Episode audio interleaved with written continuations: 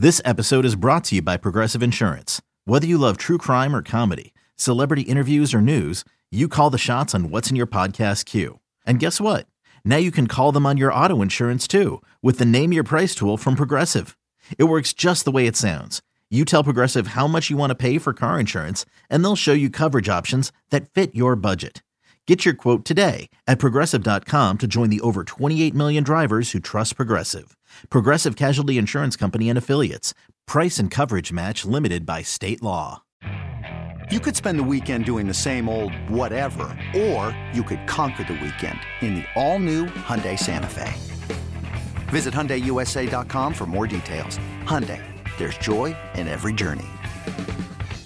eBay Motors is here for the ride. Remember when you first saw the potential?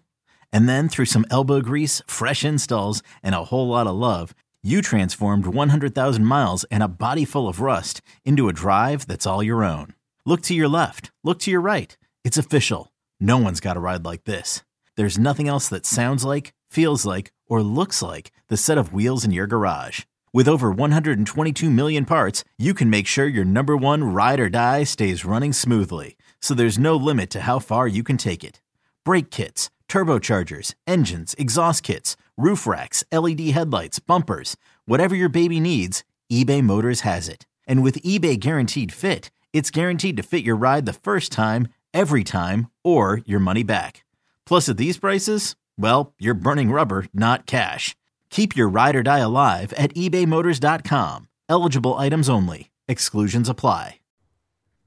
All right, welcome back. Silver and Black Today, the post-game edition.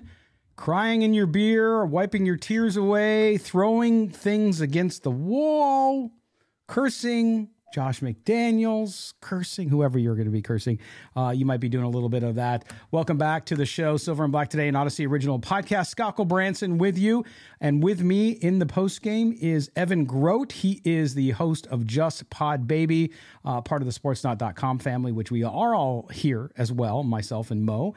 Uh, so welcome back to him, as well as joining us now from Las Vegas, David Stepanian, our ace producer and our correspondent. You can hear his game previews every week on our Thursday show. So thanks for being with us uh, back here, both of you guys. All right, so uh, let's dive in a little bit here. These stats, I mean, look, in a game like this, you could say don't even look at the stats, but one hundred eighty-three yards in total offense. Uh, previous to this, the Jaguars, I think one week had one hundred eighty-seven yards in offense, was the worst performance of an offense in the N F L. Uh, I'll start with you, Evan. Um, this one, from an offensive standpoint, I think came out, Derek Carr again looked really flat just from the get-go, just did not look good. He had the the the overthrow to Mac Hollins, who was wide open on the sideline uh, in that first first quarter that couldn't come couldn't grab the ball in.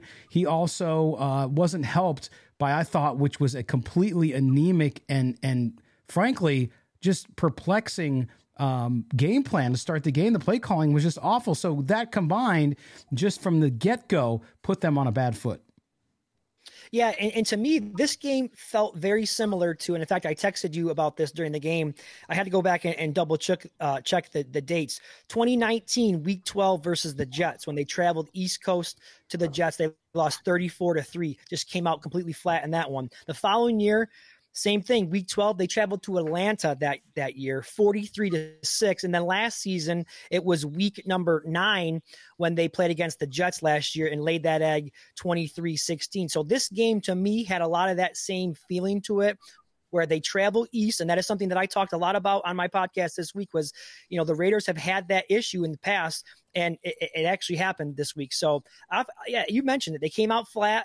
Um, you know, I, again, I think Derek Carr was under a lot of pressure today.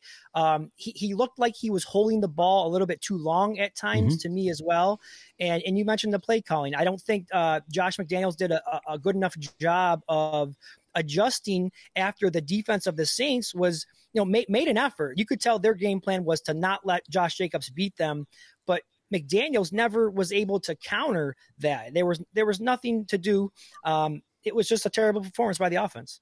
Yeah, David, they had a terrible sequence. Third down, they run a play, and kind of an end around doesn't work that Josh McDaniels seems to be in love with. Uh, sort of like the crush I had in sixth grade, uh, can't let go. Uh, and then they follow that with a fake punt in their own territory. just in a really bad spot early in the game, down seven points. Um, can you make sense of that, David? I just don't understand. It's one of those things Mo and I always talk about on the show, and you know this from producing it, that sometimes smart guys get too smart for their own good. They think they know better than anybody and nobody will know it's coming. But again, Josh McDaniels hasn't been able to pull these off. He does a fake punt, and I really think that that was a key moment in that first half and why they got down by more than three scores to start the game. Yeah, and it's really interesting you bring that up because um, in that package I made earlier this week, Uh, using McDaniels' audio from a press conference, he talked about execution, and executing is going to be key to winning today's game. And they just didn't execute. I mean, you could kind of get hints here and there in his press conferences what he's going to do. And he, he likes to um, gamble a little bit at times. But this season, they just haven't been executing, and that's been really biting them in the ass a little bit. Yeah, I think uh, uh, big time. Go yeah, ahead, no. Going. Yeah, it's it comes down to execution, and McDaniels just hasn't delivered this season. You can also put some of the blame on Carr for kind of getting in these situations, uh, overthrowing a little bit at times. But, yeah, it, it comes down to execution. The team just didn't get it done on the field today. Yeah, and it's interesting, too. I'm seeing some in the chat. I'm going to read this, too. Joseph Torre said, completely disagree with you moving on from Carr. Mariota would have had a terrible game. First of all, hey, Joe, I didn't say anything about Mariota, by the way. Uh, I didn't say he was the answer and didn't bring him up, but I'm not sure where you're getting that from.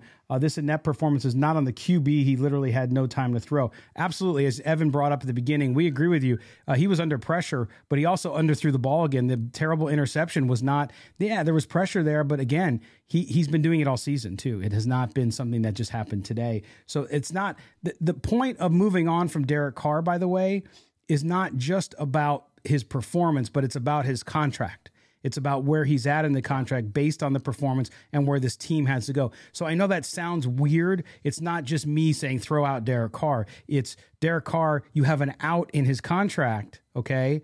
And are you? Is he going to be here in four years when you're going to be good again if you have to rebuild this roster a little bit? The answer is no. So if that's the case, then you might as well move on now and get an earlier start. That's the point I'm trying to make, but I appreciate your comment as well. Uh, and the O-line does stink, as you mentioned. So, uh, but but um, as David mentioned, Evan, the execution here, and, and Mo and I have talked a lot about this on the, on the weekly shows uh, since the beginning of the season and the slow start, which is, we saw in the preseason this team execute perfectly. They didn't have penalties. They come out last week against Houston after kind of a lackluster first half.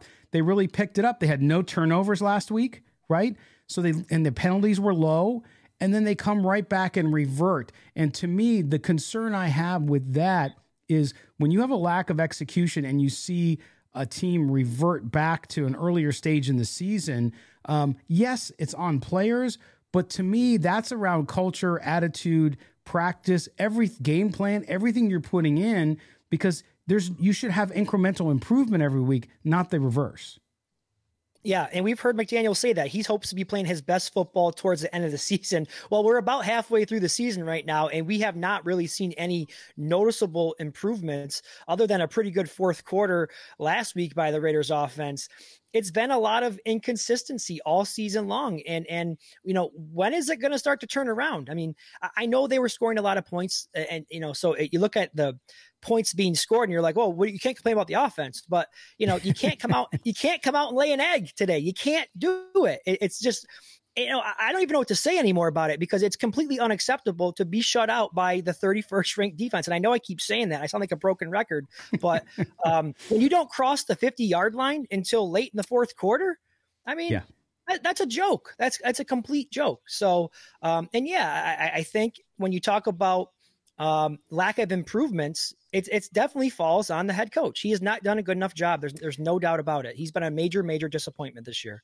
Well, and David, um, we talk about the offense. No, the offense is not just Derek Carr. It's the offensive line. Offensive line was trash today, as our friend Kelly Kreiner, who was in New Orleans to see the game, poor guy. Um, they they were they were trash. They looked terrible. Okay, there's no doubt about it. They did not protect Derek Carr. At the same time, though, they were going against a really good defensive front. So I know what Evan's saying about where they ranked overall in defense, but on the front, they're pretty good. And so I think that that's what you saw, is you saw an offensive line that re- that had some uh, that reverted back to where it was. but also playing a better defensive front than Houston was, and that mixed together. But I I just, I'm getting to the point with Derek Carr where the argument's got to end, and I think that's just, you got to move on for his sake and for the team's sake, because a nine-year veteran should not be making those mistakes. He just shouldn't, even under pressure. It shouldn't happen. It just shouldn't happen. What what's your what's your thoughts, uh, David, on that offense, what you're seeing overall, and why it just can't get together? Well, it, it's something Mick Lombardi talked about earlier this week, um, was how crucial Josh Jacobs was going to be uh, to to kind of be a key to winning this game. But uh, that's something the Saints defense recognized. And this was a game that the Saints had to win also. Let's not forget, at three wins, they're right in the thick of things uh, in the A F C South. So the Saints knew this is a must-win game for them as well. Uh, however, yeah, as Evan keeps saying, they, the Saints have the second worst defense in the league. Uh, they were allowing thirty-five points per game the past three games before this. um, no, the, the the offense had to come out, but that offensive line was atrocious. Uh, Jacobs couldn't, I think he had one good opening in the first quarter, and he picked up maybe six or seven. Offensive line didn't help. It didn't do any favors for D C or J J. Yeah, uh, no question about that. And I think that you have a situation, too, where um, there's a lot of underperformance. There's a lack of execution. There's a lack of uh, cohesiveness. What, what I don't buy, though, again, a lot of you, and I see people in the chat, the change, new system, new this, new that. Come on. There's a lot of other teams that had a lot of change, had coaches, changes, players, and guess what? They're winning. So, so to me, I think what happened a lot, Evan, too, is that I think some of this talent that the Raiders have and went out and got has not panned out, just plain and simple. Now, is that Josh, is, is that um, Ziegler's fault, Dave Ziegler's fault? No. Is it Josh McDaniels' fault? No. Okay. His, his play calling, what he's done from game planning perspective, that's on him. The rest of it, I think fans in general, and I think actually analysts across the league too, have overplayed this roster and how good it yeah. can be. And that some of these players are marginal at best, and you're seeing that. So the excuses about new schemes and this and that, I don't want to hear it because Brian Dable's not having that problem.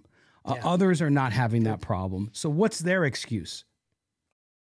It's only a kick. A jump. A block.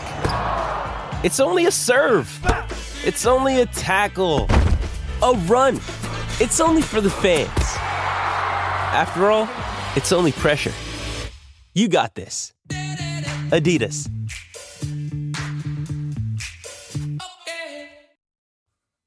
Yeah, no, you make a great point. And I and I'm, you know, I make that excuse for this team a lot. I always say, "Oh, this stuff takes time." But I mean, we're we're headed into week eight here. I mean, how much longer? It takes time. Yeah, a play here, yeah. a, a half here right. and there, a, a game right. here and there. I agree with you.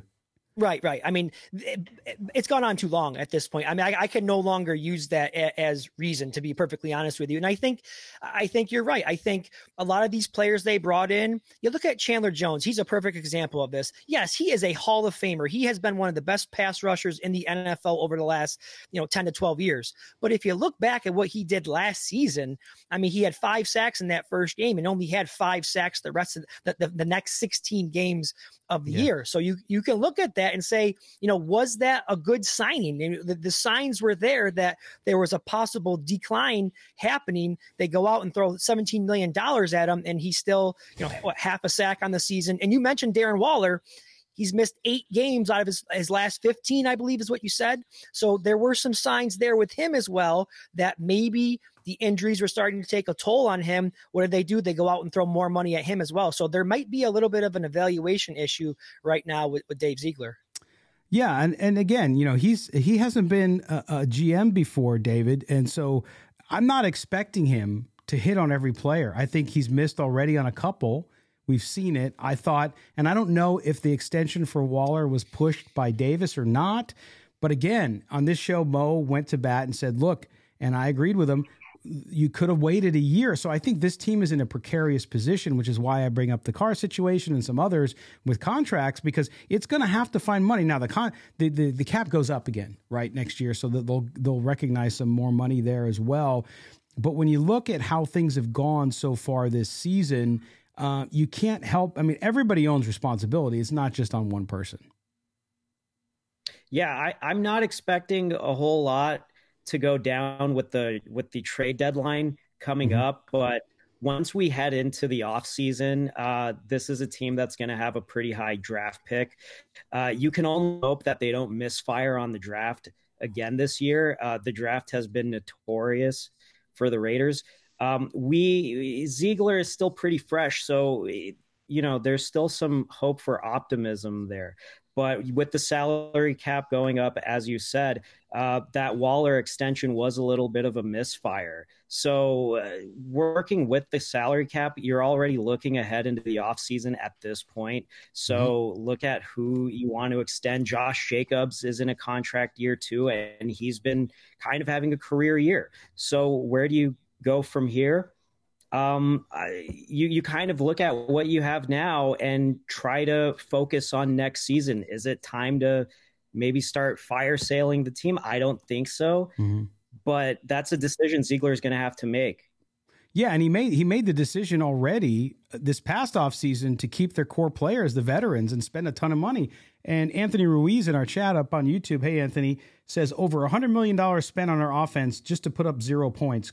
Coach and Carr are the problem. Defense needs money spent on it, just as our offense. So I agree. You have to spend uh, on both sides of the ball. You have to win in the trenches.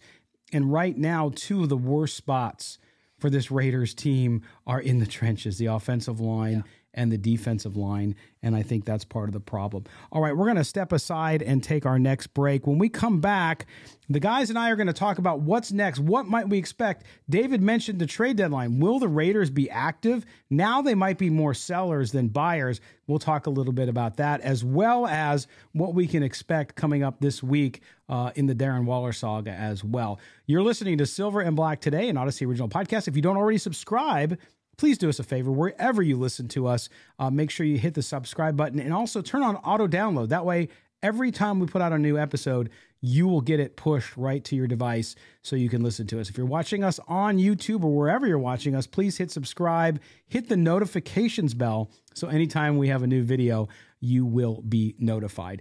We'll step aside. When we come back, we'll close out the postgame show. Raiders twenty-four to nothing, losers to the New Orleans Saints here on this Sunday. We'll be back right after this.